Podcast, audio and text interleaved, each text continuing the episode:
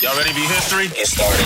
Welcome Hi. Hi. Hi. Hello, everyone. to the Pro Audio Suite, thanks to Rode Microphones. These guys are professional. They're motivated. Introducing Robert Marshall from Source Elements and Someone Audio Post, Chicago. Darren Robbo Robertson from Voodoo Radio Imaging, Sydney. Tech to the VO stars, George the Tech Whittam from LA. And me, Andrew Peters, voiceover talent and home studio guy. Here we Welcome to another Pro Audio Suite. This week we're talking marketing, and if you're a first time listener, it's working already. Uh, our special guest is Brad Newmann, who has a company called Upper Level CRM. Welcome to the show, Brad. Hey, man, thanks so much for having me. We're talking about marketing. I thought we were talking about tech. Am I on the right show? We're talking about both. We're going to do both. okay, great. So, give us a bit of background for anyone that doesn't know you. Uh, what is your background, and what do you currently do with Upper Level? So, um, physics of uh, sound and light uh, is what I'm trained in. I'm a, a voice guy for 26 years. I own an audio post studio and uh, and a software company. And the software company has uh, two sides. We do the CRM, uh, which was originally what we founded the software company for, and uh, somebody graciously messed up on the hosting side of things about four years ago. And I had several talent that said, "Hey, can you fix this?" So somehow along the way, a couple of thousand clients later on the hosting side, we I looked at my staff and I'm like, I guess we're doing hosting. So uh, yeah, that's uh, that's kind of my 26 year career in a nutshell. Wow, that was so fast. It was. yeah. We can make it longer. Don't Do worry. you do you do legal? Is is is, is that the main voice work that you do? uh, no, not at all. So, you do wear quite a few different hats. So, what's your main focus? you know, I focus on recurring work. I focus on building relationships instead of jobs in all that I do, whether it's the the hosting, whether it's the CRM, whatever it is. It's like build a relationship and people will pay you if you make their life easier. Like that's it. Like find out what their pain point is, find out what their problem is, make their life easier, m- remove all these obstacles that make things difficult, and they will pay you more. They will throw money in your lap uh, if you just make the problems go away. So, it, it to me, it becomes about customer service, not necessarily that you have the ingredients to make the you know the pie. It's that the pie that you're going to make is going to be amateurish compared to the pie that I make, and not only that, but I remove all the headaches and the time that you're going to waste in that process. Because what I can do in an hour is going to take you ten. You want to do it, do it, but you know and so you build up enough business with enough good clients and so no i don't have a concern with it at all because i i end up i don't know if this is just luck or it's really service i don't think it's luck um, the attrition rate on everything I do is ridiculously low. So for the hosting and the CRM, five years in business, not one customer has left. We're at zero, no attrition, and it's you know uh, the only people uh, if they exit are going to be people that you know don't do VO anymore, or so they don't need the website. But if you give people what they want, they will totally pay you for it. And case in point, you know, with George, and I don't know if I'm allowed to, to talk about all that per se, but he was going to do something, and there was This a way that it could be confidential. Don't tell anybody anything All right. about my business, Cool. what do I do for a living, or how I do it. Thank you very much. no, please proceed, Brad. so, so there was a there was a way that he could have had you know like his email and stuff sorted that like would have been free um, you know and from google you think google would know what they're doing and they just turned it into a disaster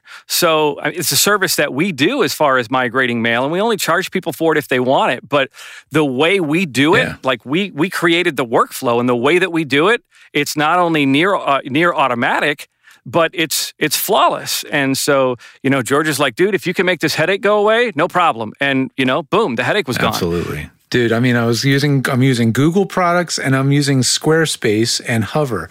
These are three very, very well respected service providers in the States here for these tools, right? But nobody could fix the problem I was running against. So I needed that guy. I needed the, I needed the cleaner. And that was Brad. Yeah. And he took care of it. They just done. They just want to point fingers instead of you know solving the problem. And Robert, I'm sure you've seen this too. Like, so you have this amazing product that I've used for so long. I don't know what I would have done without Source Connect coming on when it did. Um, because when I moved, again, it was fiber, and it's like, well, I, I, I moved because my, you know, my spouse's job moved at the time, and I had to move. And I don't know when you guys started selling it. I'm, I want to say like 2005 is maybe the earliest I heard of it, but April 06, you know, here I am, and I picked this up, and it it really filled this void that I needed. But I'm sure you see that you have to support this for for all of your clients. And I hear great things about it. We you know, like, oh, they just remoted right in and they clicked the buttons and they fixed this. And I'm like, there is value in somebody that can just nail it and get it done, uh, especially at a service level. When so many other companies they level one guys reading from a script and all it is is a it is it's just a farm of dealing with the calls and pacifying people instead of solving the problem and if you if you can solve the problem then your day is smoother the people don't continue to call like it works and you just move on and i don't i just don't get why companies don't do that It also doesn't become a PR problem. right no it becomes a pr positive which i don't advertise you know A PR positive. Right. I don't. I don't advertise upper level hosting. I don't advertise upper level CRM. Maybe beyond you know talking with you guys or something like this. But nobody listens to this podcast, so it doesn't matter. Um, but the, Hang on, our mums listen. Be be fair. Yeah. Wow. I was I was I was waiting. I, I was waiting for the delayed laugh. I- I'm, I'm, I'm glad you guys can take the the jab of the humor. Um, but it's it it's the same thing. You know, the our clients literally will go on a Facebook group. And they just they sell our businesses for us because they're like I I, I you know emailed Brad in five minutes like literally five minutes he did this and this and this. And I love that I get the credit for it because I'm the only person that talks to my clients but I have a staff of 25 people but I'm the only one that's going to pick up the phone you know? I will tell you a little secret that some of my staff emails is me but if I'm talking to somebody it's me. But we but we solve a lot of problems and, and we make it we make it go easy. And if you do that it is it's that pr positive. I, facebook groups day in day out I- it, I it completely becomes a chain. Brad did this. Find a pain point. Yeah, yeah, yeah. One person will will do a thing and say that you know, oh, Brad did this, and that's that's nice in and of itself. But it's what what is really humbling is when fifty or sixty other people chime in on that just to say you know praises as well. And it's like they don't have to do that. So the fact that they comment is just astounding. I, I just I, the the when you find love within the people that have your product, that's that's just you can't, can't ask for more. I'm having if- issues with my MySpace account. I don't know whether you can help me with that. yeah, sure, absolutely. Um, we're, You know you can. Go, I'll Google how to delete that for you. what, what, what I think we can, what I think Tom? we can really You know do, Tom? if you're on a if you're on a window, yeah, Tom. If you're on a Windows machine, we can go into um, your hosts file and we can block the IP address for MySpace, and you won't see it. So that you'll think the problem is solved. I'm sure there's an equivalent to that on a Mac, but everybody else will still know it's there. But you, for you, we'll tell you we deleted it. Well, I think that's his problem, though, is that um, MySpace have stopped supporting Commodore 64 protocols. Damn. Yeah. Now, speaking of uh, speaking of computers and stuff, you're using Windows. I am. I'm I'm Windows uh, all the way because I, I don't want to pay the Mac tax. The the the hardware tax ma- uh, mainly. I think you pay the tax in different ways, Brad. There's different ways to pay a tax. You can either. I think don't know, that different depends. taxes. I think when you are okay, people. Some people will buy a Mercedes, and some people will buy a Mm-hmm. '78 Chevelle, customize it, hot rod it. It'll be faster Mm-hmm. and handle better than the Mercedes, and that's why I think there's two different markets out there and two different needs. So I think if you have the skill set that you have and you the familiarity you have with Windows and the ability to get out of the system what you want to get out of it, Windows is going to win hands down because of the um, the infinite uh, flexibility, customization, ability to build whatever you want, and everything. And then for everybody else who shrieks in fear of the idea of having to do all those things, or you know, a lot of the other things that come with it, then for them maybe there's Mac. yeah. No, and, and I get it. That's you know, and that's valid. Like I said, there is value in paying for something that removes a pain point. It's just tech is not a pain point for me. And I, I mean, I can you know build a machine in 2008 that I'm still running today. That's faster than you know uh, some of the newest Macs. I can still buy off the shelf. Um, and the only issue is it didn't have USB C. It's like, well, I, it's a PCI card. I can but drop it's that also in and go. faster than some of the newest Windows machines you can buy off the shelf. Yeah, well, definitely, that's a true statement. But I mean, you know, people. Uh, I'm, I'm talking even maybe maybe aside from uh, maybe the newest uh, Macs that are running like an M1 drive, you know, instead of a traditional SSD or something. Um, you know, but again, that's something that can be, you know, relatively snapped into a, a machine. You, you swap out a motherboard and, and move on. But a lot of people are just not that savvy. I like building it and knowing what's in the recipe because then I know how to fix it. And that's really you know what it what's key for me. I like to learn. I like to teach um, myself because i don't want to have to pay somebody else but i i thirst on that knowledge. It really makes me happy. Uh, but then i know exactly what's in there. So if something goes wrong i know every little thing all along the way and that allows you to be able to do more before it's really even publicly available um, you know, way off the topic of computers, but a, but an example of that is I took a lead acid battery and I put it in a gun case and all of the parts from Radio Shack when they were still in business. So this would have been um, eh, probably, I would say, seven or eight years ago, likely. But I made my own um, I, I off the shelf parts, uh, an inverter, so I could have USB, I could have 12 volt, I could have 110. Uh, I made my own, you know, portable. Uh, pack and you could get all the USB packs, but I couldn't power my laptop on the flight to Paris and have enough power to make it from from like Texas to Paris at the time. And so I'm like, great, for for 85 bucks, I was able to make it. And you literally couldn't buy it off the shelf at that time. Now you can, but there's still more How'd than you can get an 85 ammo bucks. case on the airplane, Brad? Come on, man. It's plastic. So, so because I used all off the shelf parts, I had all the material safety data sheets, and I literally went into the airport with the sheets and showed them what it was, and then I got, I got because it's all off the shelf parts, and the TSA already on their website lists all of those parts as airline approved. Because it's just a connection of those parts, it therefore then is TSA certified, and they let you bring it right on the plane. That's awesome. I'm sure I'm going to ask, regret asking this question, but then tell us about this PC you built in 2009. Then that's still stomping ass. Sure. So it's uh it's a um, Asus uh, P8 uh, M or no, it was a P8Z 68 Pro. I think it was originally it was an M, but the uh, the Z model lets you uh, overclock the chip. It lets you run a, a, a K. So it's got an Intel i7 2600K chip, so you can overclock it. And the Asus um, BIOS also lets you overclock it, of which I still haven't had to do to date. Um, the only upgrade I've made on it is I swapped out the original hard drive that I had for a, uh, a terabyte uh, SSD Samsung drive. I used uh, G Skill RAM in it, um, and it just, I mean, it smokes. I mean, you can run any benchmark performance test you want, um, and it it there's just zero delay or, or lag or latency to it uh, whatsoever. It just chews through anything I give it. I can do audio and video and screen cap all at the same time. I think what that says is that there hasn't been that much progress in chip development from Intel in the last 10 years, which is a true That you, statement. well, you, you definitely hit the mark on the head right there. So the motherboard that I bought, and I can't take all the credit. I spec'd it all out and I built a machine. But you know, George uh, topped in that you, it's hard enough to keep up with one particular brand and all the specs and stuff like that. So I, I utilize another resource like AnandTech, where you go onto the forum and be like, "Hey, I'm going to build this," and literally 13 year old kids that do nothing but research everything else made two or three upgrades. They're like, "Oh, you might want to go with this uh, particular." With Sandy Bridge was the chipset because there's going to be one more uh, processor in that line. So later on, you could actually even upgrade the chip.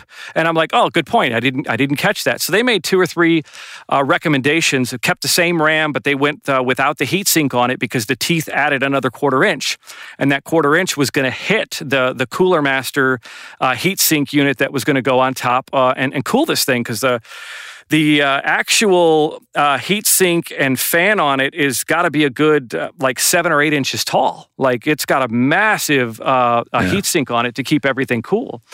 But you know they made one or two tips, so use those resources that are out there and take people's feedback. But um, but yeah, no, it's a great machine, and uh, it still just you know churns through it. Did you include a limited slip differential with it? Yeah, you know, I thought that would have been a good thing because I didn't want one wheel to spin out while the other one was stuck. It- When you when you, when you try to torque it and hold the brake, that could be a problem. But But no, I, di- I didn't need that. know, I, uh, yeah.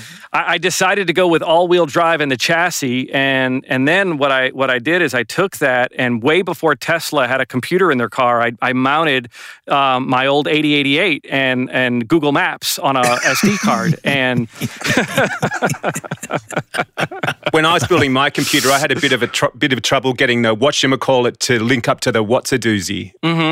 Yeah, So, yeah, yeah, that was tough that too. probably threw a, a uh, ID10T error for sure. Yeah, possibly. Well, I mean, you know, I built a PC many years ago. It was a Pentium 4 in a rack case, and that thing was in service at Steve Nafshin's Bridge out of here as an uh, Audio TX machine until it was pulled out of service uh, two years ago. A Pentium 4 rack mount PC that I built in like 1999. Well, you're right. There hasn't been a lot of chip development from Intel.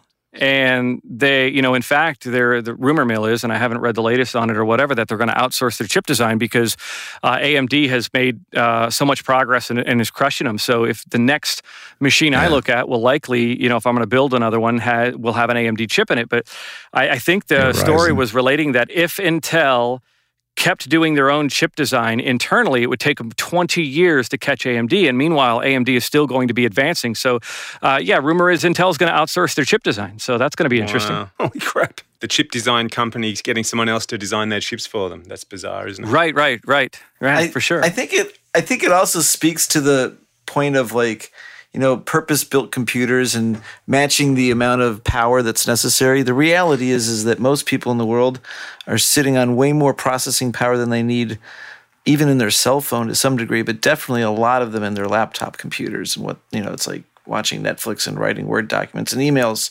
and even Source Connect doesn't need, you know for 90% of the people they are overpowered on their on their desktop computer i'd say for sure. Mm-hmm. And so Oh, man, like where's the new markets The and where's like Source Connect bridging kits we made for Nafshin that out of here were PowerBook G4s, little the little 12 inch g4s yeah. And they ran it beautifully. And that was a pretty anemic processor compared to anything from Intel. i've worked at companies that have a phone system that they're super invested in and the phone system's the size of a closet.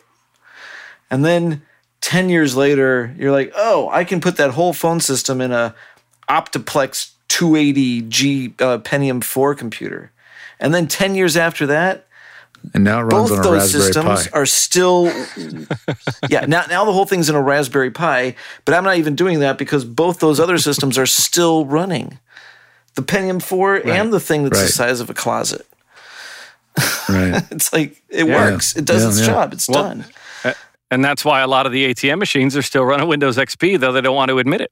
windows xp Oh, Yeah, for sure. Is that right? You've never, Really? yes You, you've you've never walked by an ATM machine and saw a Windows XP logo moving around on No. it because it, it threw an error. Oh, for sure, Yeah. absolutely, all the time.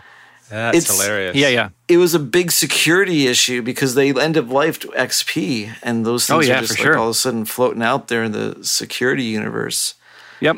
that's a that's a Yeah. that's a fun little tidbit that people don't. Meanwhile, know. all the hackers have just just shut down this podcast and jumped onto their terminals. Yeah. Wait, wait, wait, wait, wait, wait, wait. Your mom's a hacker? Yeah, yeah, my mum's a hacker. she is. I mean, the reality is you don't need to you don't need to find a flaw in Windows XP to get money out of an ATM machine. I mean, you just skimming is a whole lot easier. Brad, I wanted to ask you to to steer the direction a different way. Uh, why do people not get your freaking emails? I don't mean you specifically. Why do people Right. just never see email half the damn time when it comes from seemingly from me? Why don't they see it? And what have you done to deal with that problem? That's a good point because we are supposed to be talking about marketing, and I forgot. Um, so people people are sold on products because they're pretty shiny lights and features, and they to to with all due respect to the consumers, that's all they know. Like they're going to say, "Oh, well, this does this," and they don't one know if they need that. They don't know if that's actually going to help but it looks good or looks better than the product it sits next to, that doesn't do that. And uh, the proof of it is, you know, when you look side by side and, and they'll say, well, our product versus theirs, and the one on the right always has more checks, so it must be better. So the reason that emails will go to spam are there are a plethora of things. People are using the wrong products, first of all. They're being sold a bill of goods, and that's my point to it. But when you use a product that bulk sends mail, they want to make sure that you don't have to think and they can build a simpler product. So if you don't have to input settings, they're just going to send the mail maybe out of their mail server, right? So you sign up for the product, you put together the stuff, you click send, and it's going to all go out of their particular server. Well, when the company gets known for that, then hosting companies like my upper level hosting or Google will be familiar with what those server addresses are. So we immediately route anything from those server addresses or from ultimately the range of IPs to the spam folder or to the promotions tab. Uh, inside of Google, or even into the junk mail inside of you know Gmail, Google Workspace, whatever Google product you're using. Yeah, all those exactly folders, right, right, yeah. right. Yep, everything's going to get filed, and then to cu- to couple that, you know, they use the you know other users that don't want it that might report it as spam. And what people don't realize is they think one individual like is going to make a decision on what is spam or is not. Now, there's one individual can make better choices to make their stuff not spam. And I realize I'm talking generic, but I'm going to get to the to the to the meat of it here in a second. But when you're dealing with something that is going to be classified as spam, there are RBLs, which are real time blacklists that entire other companies all all these hosting companies kind of talk together and there's this honeypot and everything kind of gets reported. So if i notice something is spam then that goes into basically this database that is slurped up or sucked down by all these other hosting companies and we share information so we can help other users not get scammed by somebody's fraudulent you know amazon scheme or paypal scheme. But when you're sending your mail through a third party mail client like Apple Mail or Outlook or Gmail on your phone, there are keys that authenticate that mail. Then that mail is is from you, and the header information details that it's from you. So the bunch of little text stuff goes in it. I'm trying to keep it simple for people that listen, but ultimately that gets authenticated and it gets delivered. When you use most other providers, again, they're, they're, they they want to make it so simple where you sign up and just shove it out they just want to sell you on the fact that you're able to email 10,000 people. They don't want to tell you that only maybe 20% of that is actually going to be seen and the rest of it's just all junk. It may even get rejected from the server altogether because servers will have gray listing on it. So a server will take a mail that is it is not sure is legitimate or not and actually kick it back and say that this box doesn't exist. A real mail server will retry like every four hours over the course of four days and go, no, this is legitimate mail, send it back. And basically, they, they push the mail back and forth like a hockey puck, having a conversation until the receiving server says, every time I push it to you, you're giving it back to me, so this must be legit.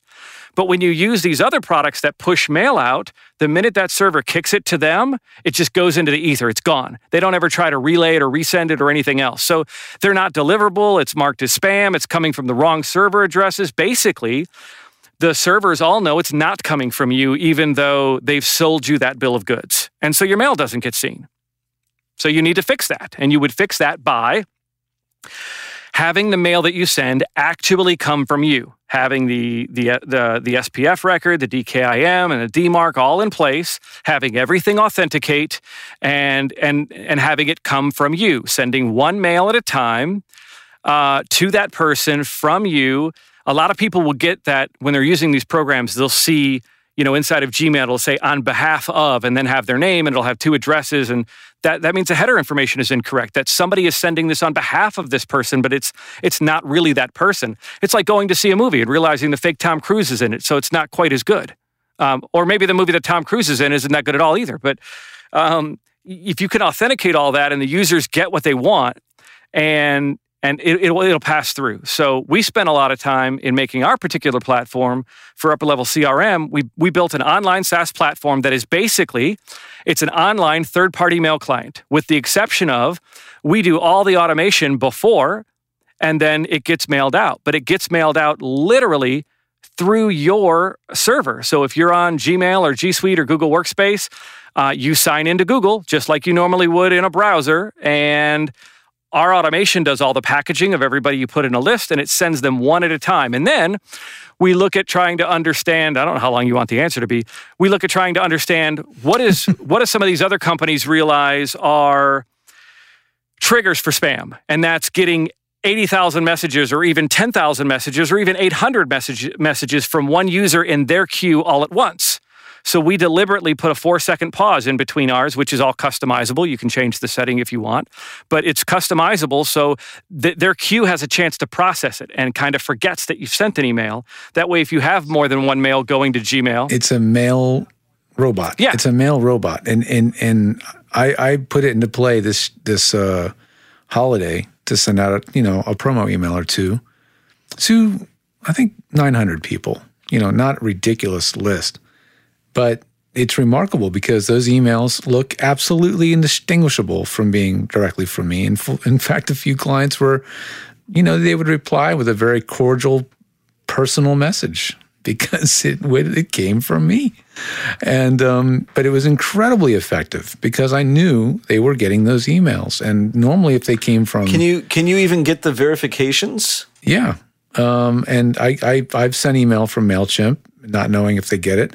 I also have a CRM that I've currently been using for booking services for four years and hope to be moving on from very soon um, that sends email from no reply at vcita.com, right? And those damn emails get blocked by like Hotmail and some servers just they graylist or blacklist them and they never see them. And it's so frustrating when I don't know if anybody's getting my message, if they're seeing the reminders for their appointment, if they're getting the instructions on how to book the appointment, you know, on and on and on and on. So I've just seen how incredibly valuable this is. Thanks. It boils down really to I think everybody has forgotten the purpose of sending the mail. And the purpose of sending email to begin with, if you're the sender, is to have the message received in the inbox and be read. Like those are your first three goals. And if you're doing anything as a service that isn't delivering those three goals, then the people are just paying for a product that isn't going to isn't going to serve them well. So you have to build something that's going to do those. And people are i think robert you were mentioning you know if you get like uh, you were saying like receipts or, or things like that what, what was your question Well, like like you can get a verification that an email has been opened. There's there's ways to send emails so that you you find out if it's been read or not, or opened at least. so the short answer is yes um, there is a way to do that the way that is currently implemented by many or most companies is flawed and the data is garbage so typically what they'll do is they'll load a, a clear pixel uh, a one by one pixel and when you open the mail it triggers that image from the server to load and that says oh somebody's read the mail. And so that is one of those features I was talking about that is listed and people love it, but it's garbage.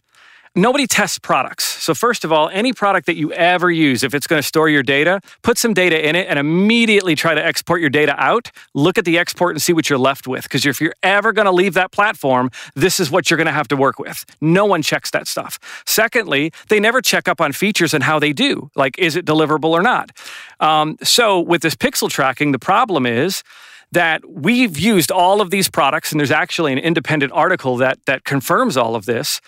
But we used all these products, opened up a Gmail address that no one had any access to but me. I'm the only one with the password. No one logged in. The Gmail address was never used. Every single product on the market reported read receipts of at least three or more. Now tell me how that happens. So it comes down to Google's algorithm and their proxy servers, the way they read that mail to learn more about you to serve ads triggers those pixel loads. So a machine that is reading your mail, yeah, right? The machine that's reading your mail to learn more about you to selling ads is actually validating this other product that it's working and it's getting read when no one ever looked at your message. So that's 50% of the pie. I don't know how much Google actually has, but I'm going to call it 50% of the pie, probably more on, on lower to smaller companies, you know, Fortune 500 and smaller, that you're getting false read receipts on. Now let's look at the other end of the equation Fortune 500 companies that are running Microsoft Exchange servers. By default, Exchange servers with no uh, settings needed from the IT guy installing them or anything else, and even Outlook itself as a mail application doesn't load images by default. So now you're sending mail that is being read, but the pixel's not being loaded, so you're never notified of the read receipt. So the data that you're looking at is garbage six different ways from Sunday, and people are hanging on it like it's every every breath of, of meaning. This guy checked me out five times. I'm on fire. I need to reach out to him on LinkedIn. Or I'm a suck. Nobody's listening to my stuff. I sent out all this mail and and and it's not telling me that anybody read it. The real way to know if your email marketing is working is twofold. You're either A, going to get a genuine reply from a person, or B, that marketing message is ultimately going to cause a check to cross the desk. Those are two metrics you need to look at. Everything else is junk for the most part. There are ways to actually track where a mail is being opened and who is opening it. We are currently waiting on a trademark from the US Patent and Trademark Office to put that into our product. Um, so there are things out there that will do that and do it in, a, in, a, in the right way. And I'm not going to say there's not any product out there that's not doing that right now, but the majority of what people are aware with uh, do not operate in that fashion. So tell me this then. I mean, we get uh, the, the the Pro Audio Suite gets a sixty percent open rate of our emails. So mm-hmm. three of our mums. So you, so you think? Three, well, yeah, three of our mums are opening them. To uh, one isn't. Um, uh-huh. So, how do we substantiate any of that then? And and also, what does that mean? Does that mean anything then? Clearly, from what you've said, it actually means nothing really. Well, I mean, if anything that doesn't lead to business, unless you're doing this for not business or for some other reason that that you know whatever you're marketing for, anything that doesn't lead to your net result it isn't working for some reason, whether it's the, the technology that you're using or, you know, whatever it is. So if you want more action and actionable items, there's many, many things you do. One, use the right product that is going to get your message seen because if nobody reads your message no one can act on your message and uh, again you know i'll use george as an example he switched to using this mailer and I, I ask him and this is what i think other people should do as far as research in their own marketing ask questions to your clients like people don't do that enough, and I'll, i can elaborate more on that later. But I literally asked George at the beginning. I said, "All right, you're going to use this. I want to know how it performs. I want to know like how many, if you're okay with telling me, and if you don't want to give me a number, don't give me a number, but I want to know how many of these things you would normally book when you would do this marketing email. And then I want to know how many of these things you book after you use our platform. And again, if you don't want to give me a real number, then you can say I would I doubled what I did or I tripled what I did. But he was kind enough to share a real number. And it was a dramatic uh, increase um, uh, over what he did. Not like not like even just a 50% and he can correct me if i'm wrong if i'm remembering the conversation but uh, it was it was it was vastly significant over what he would normally do. And so that tells you that a product works. What percentage george without giving away like actual numbers was it was it double? Was it two times? Was it three times? What what, what did it end up being? And if I it can't sucked give say away numbers sucked. man because i don't know. I don't want you to give away but numbers i'll be honest it was more. It was definitely Okay, more. I mean the fact that I was getting, um, I used it to help promote. was it significantly more or just some more I, I don't, I can't, I don't have an, I don't have hard information to quantify it. But I will say cool. that the impression that I had was it was quite effective. And, um, you know, I've used uh, I've used the traditional mailers before to promote things and promote a webinar or something with very you know very minimal to low results, and then I was pushing a webinar I was producing uh, or not or, or doing produced by VoiceOverXtra, um, uh, and giving a like a last minute push like it's tomorrow night everybody, and I had I think we added like thirty signups like in one night, and I had to think Thank you, well it must be working because we've already reached all these people in some form or another. I mean we've We've hit mm-hmm. everything. We've been on with socials, and John sent out his mailing list and all this stuff. And we've we've scoured the internet, you know. And what did we do? We shook the tree and found thirty signups overnight. So I, I think it worked. Thanks. I mean, clearly it worked. Thanks. I appreciate it. Thank you. Thank you. Thank you. And now George is going on holidays to the Bahamas for six months.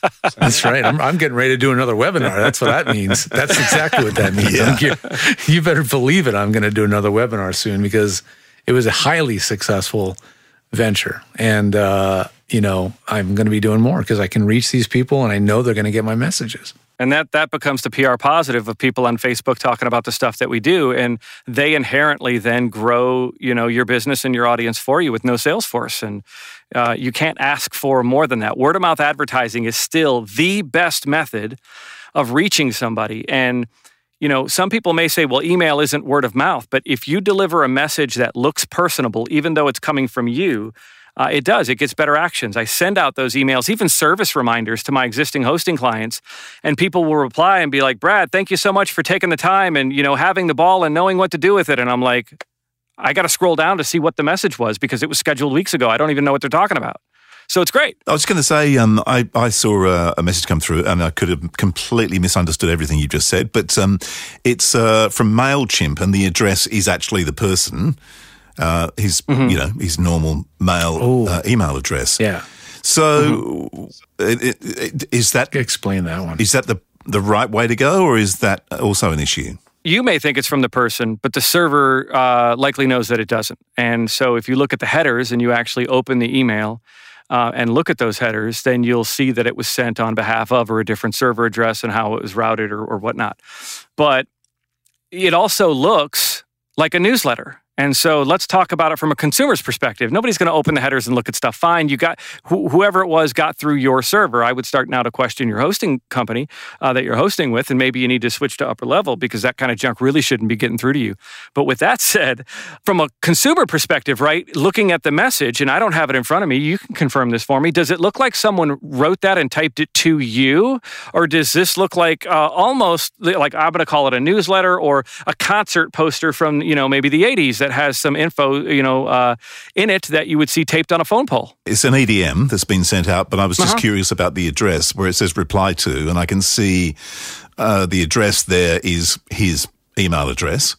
Yeah, that's right. But I, explain so, the difference between a reply to and yeah, because you can set a reply to in a Mailchimp system, right, where it will show a personal, but why that why is the reply to not really useful? But what's the from address on that email? Can you see yeah, that? well, that's what I'm looking at. I can see. Uh, I'm just wondering what the gmail.com. There's a Gmail address that's kind of hidden. I'm trying to actually get in there to have a look, but I can't seem to open that area. It's getting harder to see the headers unless you really know where to look, isn't it? Yeah, but I, I, just meant like in the in the from line, looking right at the message, like inside of whatever client you're looking at. Um, and sometimes, you know, Gmail tries to have more visibility of things in their in their real estate as far as screen space goes. So, on their mobile app, for example, you have to click like three times to even see where something is coming from when you compose a message, even they kind of start to hide that info. But just take a step back, Brad, to what you were saying a minute ago. Are, are you saying then that if we're doing a newsletter, because we've actually just started doing a Pro Audio Suite newsletter, if we do a newsletter and the mail server on your end decides that this that the content of that email looks like a newsletter, it may also head to the junk. Is that right? Yeah, so it depends really on what users do as a whole and so the very first thing we would do is if we think it's spam, we will deliver it to the user's inbox, but we identify it with three asterisks, the capital word spam, and three more asterisks to really point out to the person that this is probably something commercial related. Um, so if it's not fraudulent, okay, so if it's your Pro Audio Suite newsletter, we let that pass, but we kind of mark it as spam. And then you can choose, no, I want to see this and it'll no longer show up as spam. Or I don't want to see this, and then it goes to the junk folder, not only for you, but the more people that decide they don't want to see it, not only for our server as a whole, but it starts to to grow out to the internet. Kind of like propagation happens when you make a change. It starts to spread like a virus where all of these people say they don't want to see this and then it ends up on blacklists and real-time blacklists or even worse, somebody on your hosting environment because you decided to do a newsletter and maybe you're doing it through a Mailchimp or a constant contact or whatever. But if you're sending it from your mail server, then you may even blacklist the IP address of all the other people that are on that sending legitimate mail. So it can cause a problem in a lot of different ways. But I can't say that it's not going to work some. That's like saying there's no red cars on the internet. I can't say that. I can't quantify it. I don't have enough data to prove that, right? But what I can tell you is that in general, newsletter based marketing versus uh, a more direct approach of me sending one individual email to you based on the results that we've tested, your individual personalized email works better. And if you want to quantify that, I guess unscientifically, you could do a poll if you want to spend the money, but I haven't. Ask people on the street do they prefer a personal, individual connection with somebody? or do they prefer just sanitized mass uh, customer service? And so even if you pose the question in customer service ways, right? People are going to say, well, I, I want this customized personal service. They want to feel special. They want to feel recognized. They want to feel like they're heard. So the more you do that, even in a marketing sense, it only makes sense just from what you know to be logical, like from just being a human perspective, as far as what you would want yourself. If even if you just ask yourself that question, I don't think anybody's like, oh no, you know what I want to do today? I want to be uh, treated like a number, not like a person. Somebody not hear what I say and have to get it corrected five times because nobody does their job right. Or I want somebody to blatantly scream at me on the corner with a yellow sign that says there's a furniture sale here. Like that isn't going to make me go in and buy quality furniture. Um, nobody likes to be sold to, and all the VOs and all the ad agencies, and I think all of us know hard sell advertising doesn't work. Like that's why you've seen this whole push and shift in VO from conversational to millennial to now they want an intern that has never read anything, didn't even look at the copy, that has maybe gum in their mouth, read the script, and that's what they want um, because they want it to sound more everyday, personal.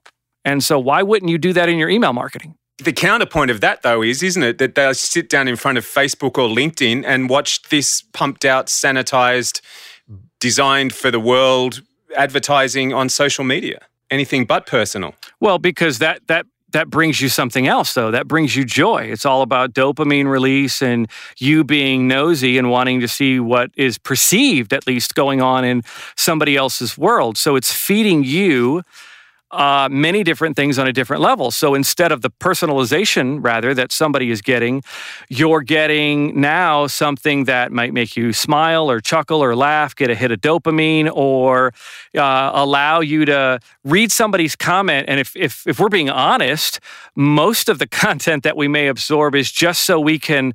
Uh, be snarky to somebody else, like, oh, I can't believe they did that, and gripe about them behind their back. So it is still feeding your need, it's just feeding a different need.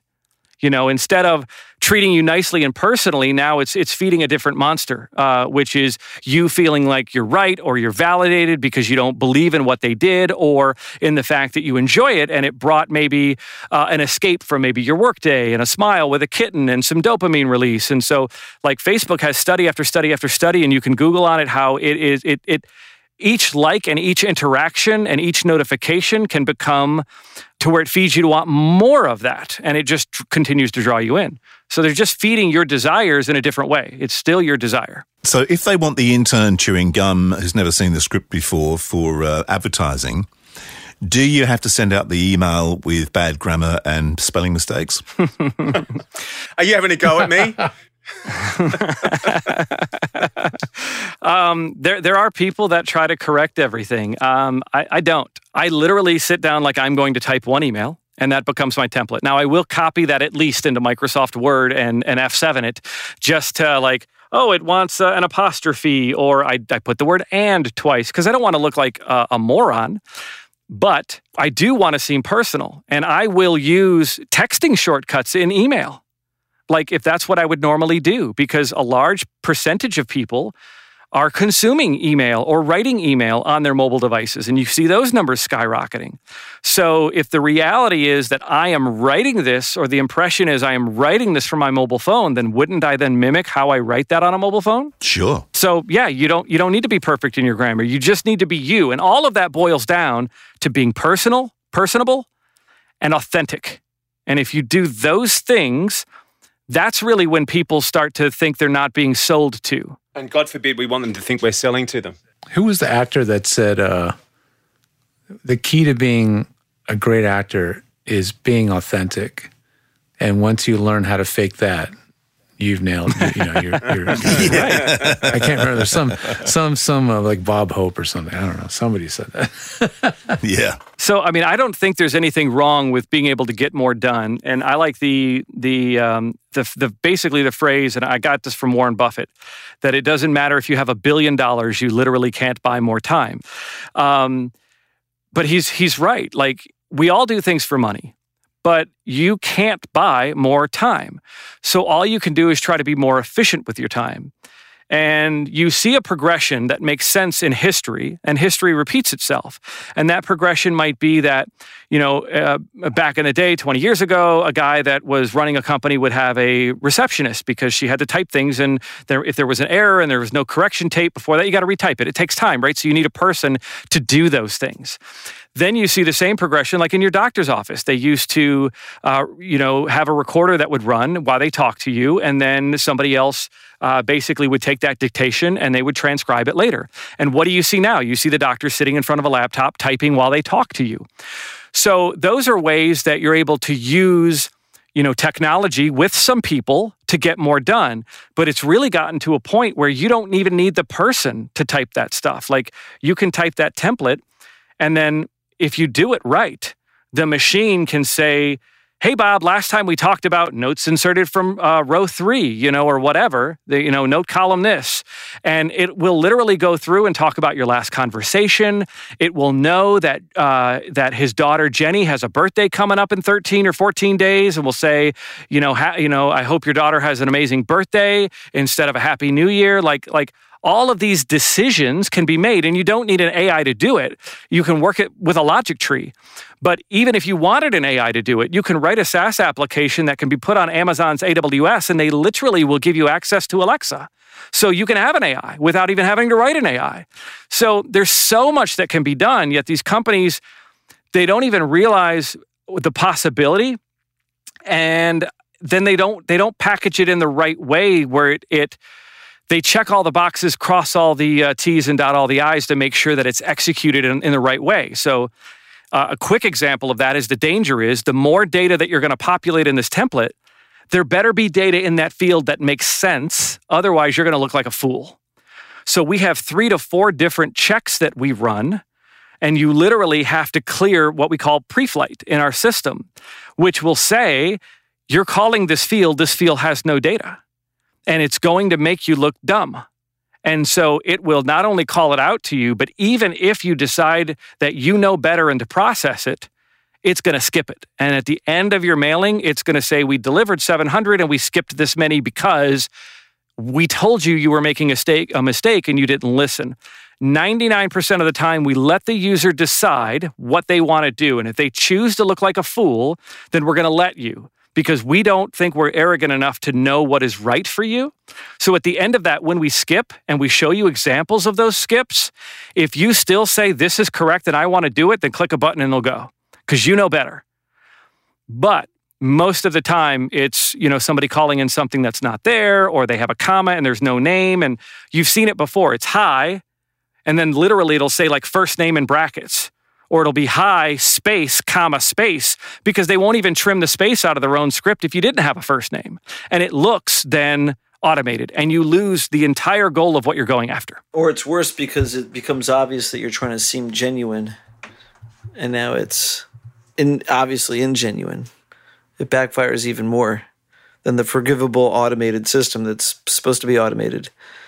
Right. So you have to put those checks in place and at the end of the day, if the user says, like, no, I know better, I send it anyway, well, then so be it. Our system will do it because we don't want to tell you no. Um, that's actually one of our mission statements is not to tell the user no. There are systems out there, lots of them, that require fields that are not necessary. To create a new record, you don't need to require any specific field. You just need one piece of data. That's it. It doesn't have to be the email address or it doesn't have to be the first name or the last name, but people will build applications on top of other frameworks like Laravel to speed their progress along. And they require every field to be filled in that you put in the thing. And it's like, so literally, there are talent using platforms that put garbage in a field because they can't submit the record without it. Like, that just doesn't make any sense to me. I don't, I don't know what's. What's the thought process behind this? Like no one uses what they program here. That's that's the thing. From a programming perspective, it may make logical sense, but you should be programming your product from the user's perspective. And if you're not making it where it's intuitive for the user and easy for the user and where it makes sense and it's flexible enough for the user, then you're programming it wrong. So I tell my guys over and over and over if I have to choose between making it harder on you to write or harder on the computer to process, I'm going to choose those over making it harder on the human every single time. So I push them to where I have an ask and it's like, I want this. And literally they're like, we don't know how to do that. And it's not that they don't know how to do that. Like it's not on Stack Overflow, it's not on other applications, there's no samples of it. Like no one seems to be doing it, at least that we can find any sort of example to. So we have to we have to then kind of like write along and kind of make it up and then make it better. Um, I can imagine that was a lot of what you guys did, like with Source Connected. There wasn't another product that maybe you could get, you know, specifics from. You were kind of paving a way as you as you created something uh, new and awesome. We came out the same year or a year after. I'm, I'm not sure, but right around the same time as Skype. And so a lot of the stuff that we built, we made up ourselves, and and and you know, there's th- there's advantages to that and disadvantages to that. We're taking very Yep. much a hybrid approach because Yeah. there's a lot of really good stuff that we did industry specific that you don't carry the baggage on when you're trying to piggyback on other systems that you know like sure they're great for communications but that's what they're for and they do that too well in your case um, so yeah I, I definitely see what you're saying it's all about like basically following the user's story and then you know the, the, the user is going to find a way to do what they need to do and then within that is the product and it might be multiple stories that create that product Right. The thing that I find though is that no one makes it easy enough to give the user what they want and find their pain point, and that kind of ties us back to the beginning of what we talked about in marketing, where users will use a product and find a workaround, but they shouldn't have to find a workaround. The system, if programmed properly, can be, especially in a SaaS environment, can be flexible enough to allow the user what they want to do. that's that's the pain point in their story Is what? and therein lies the, the product Yes. Yes, exactly. That's right. And so they shouldn't have to do that. Now, every product is going to have that, even ours. But how can we address it? So the first three features that we put in weren't features for us. They weren't necessarily features for the user, but they are for the user. They were about identifying and helping build a better relationship with the consumer of our product to deliver what they want. So we literally built a genie that grants wishes in the system. You can click it and you can ask a question, report a problem, or have it do something for you, and it will literally do the work. So there's a genie in there.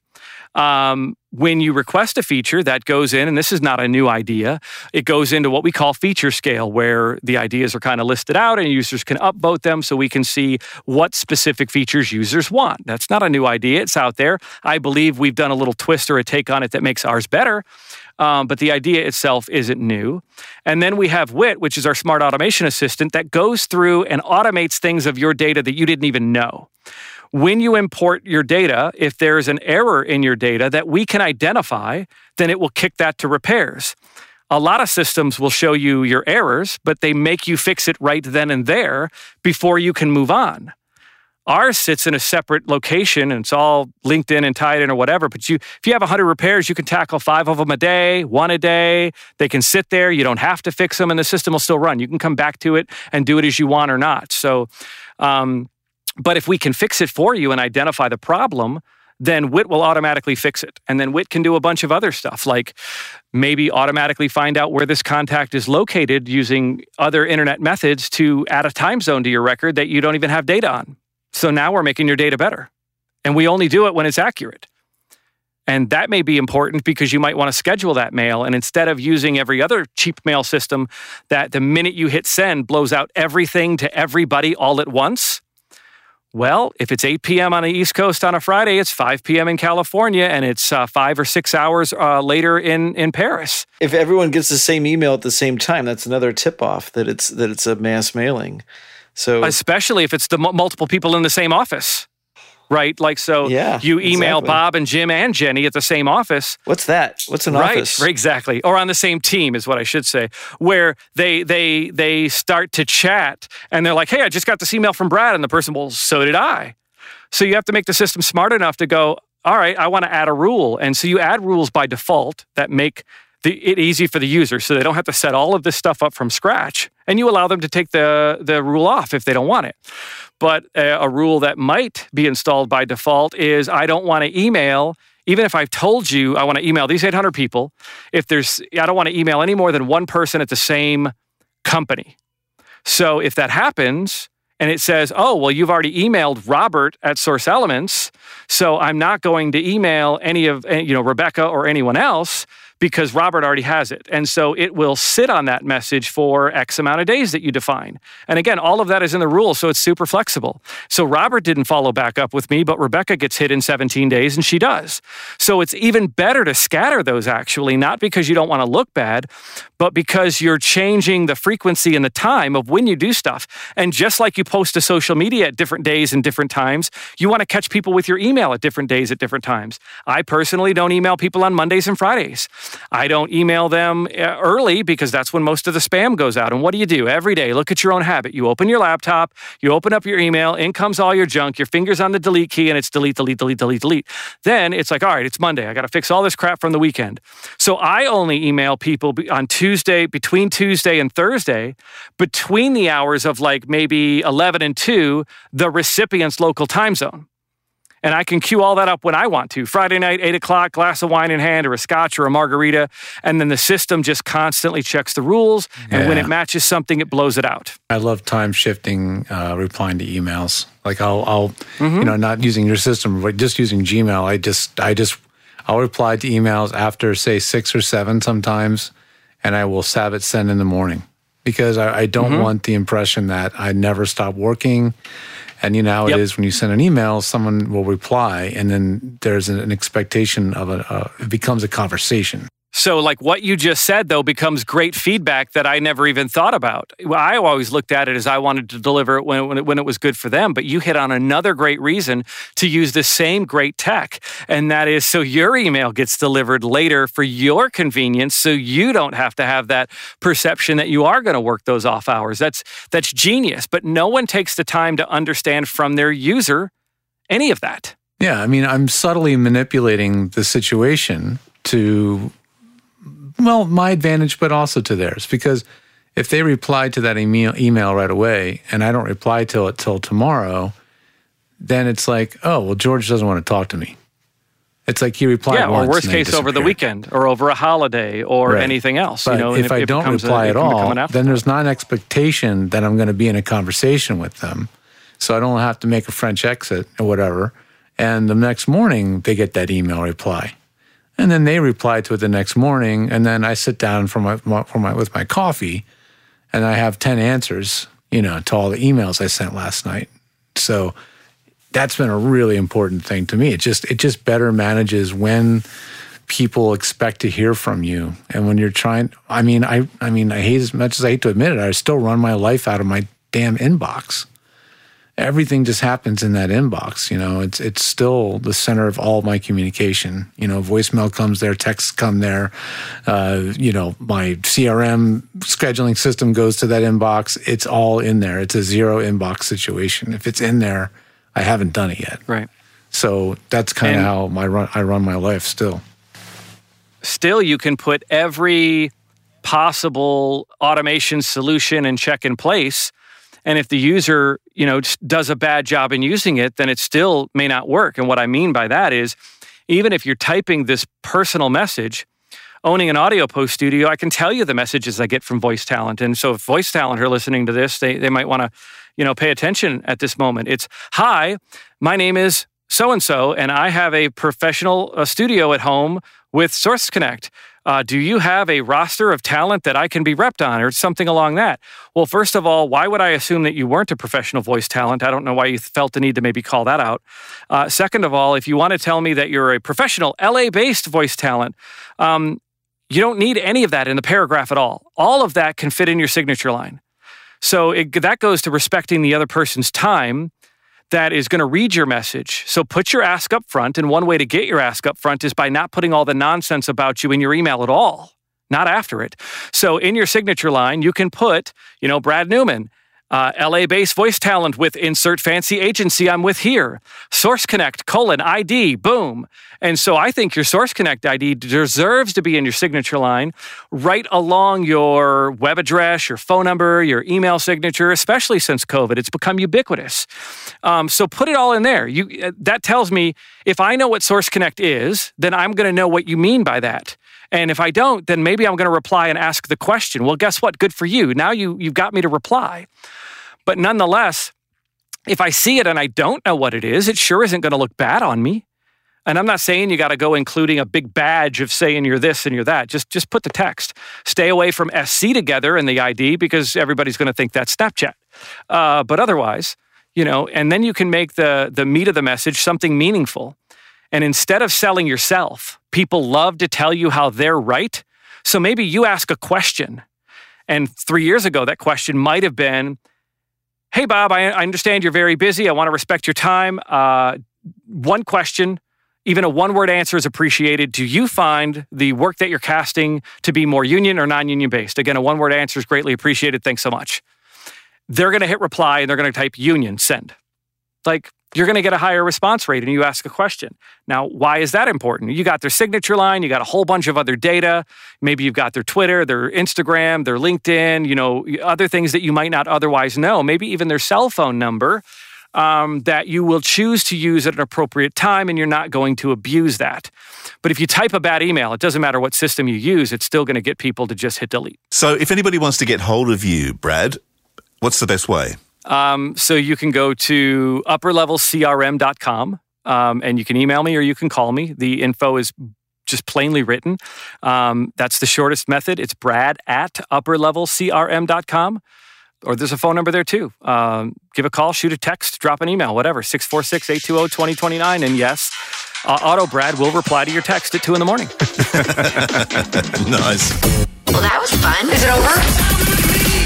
The Pro Audio Suite recorded using Rode NTG5s and Source Connect. Edited by Andrew Peters and mixed by Voodoo Radio Imaging. With tech support from George the Tech Whittam. Don't forget to subscribe to the show and join in the conversation on our Facebook group. To leave a comment, suggest a topic, or just say g'day, drop us a note at our website, proaudiosuite.com.